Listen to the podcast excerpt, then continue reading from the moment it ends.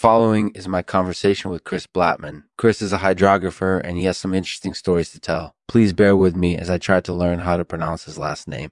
This episode is made possible by Raiden Reclamation. Thanks for supporting the show. Hey, Chris, thanks so much for agreeing to talk with me. No problem.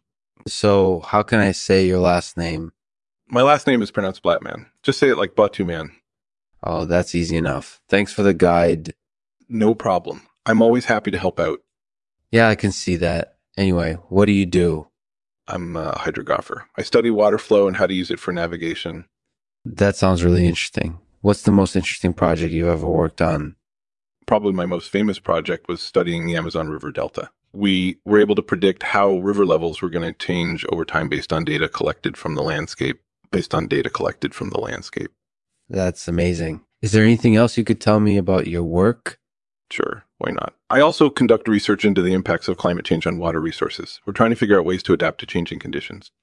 That sounds like a really important task. Do you have any advice for people who want to work in similar fields? The most important thing is perseverance. If you keep at it, you'll eventually succeed. And don't be afraid to take risks. Sometimes those risks pay off big time. Is there anything else you can tell me about your work that isn't related to water?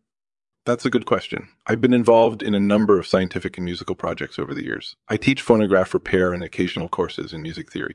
That's really cool. Is there anything else you'd like to share? Not particularly. No. Thanks for asking. No problem. Thanks again for talking with me.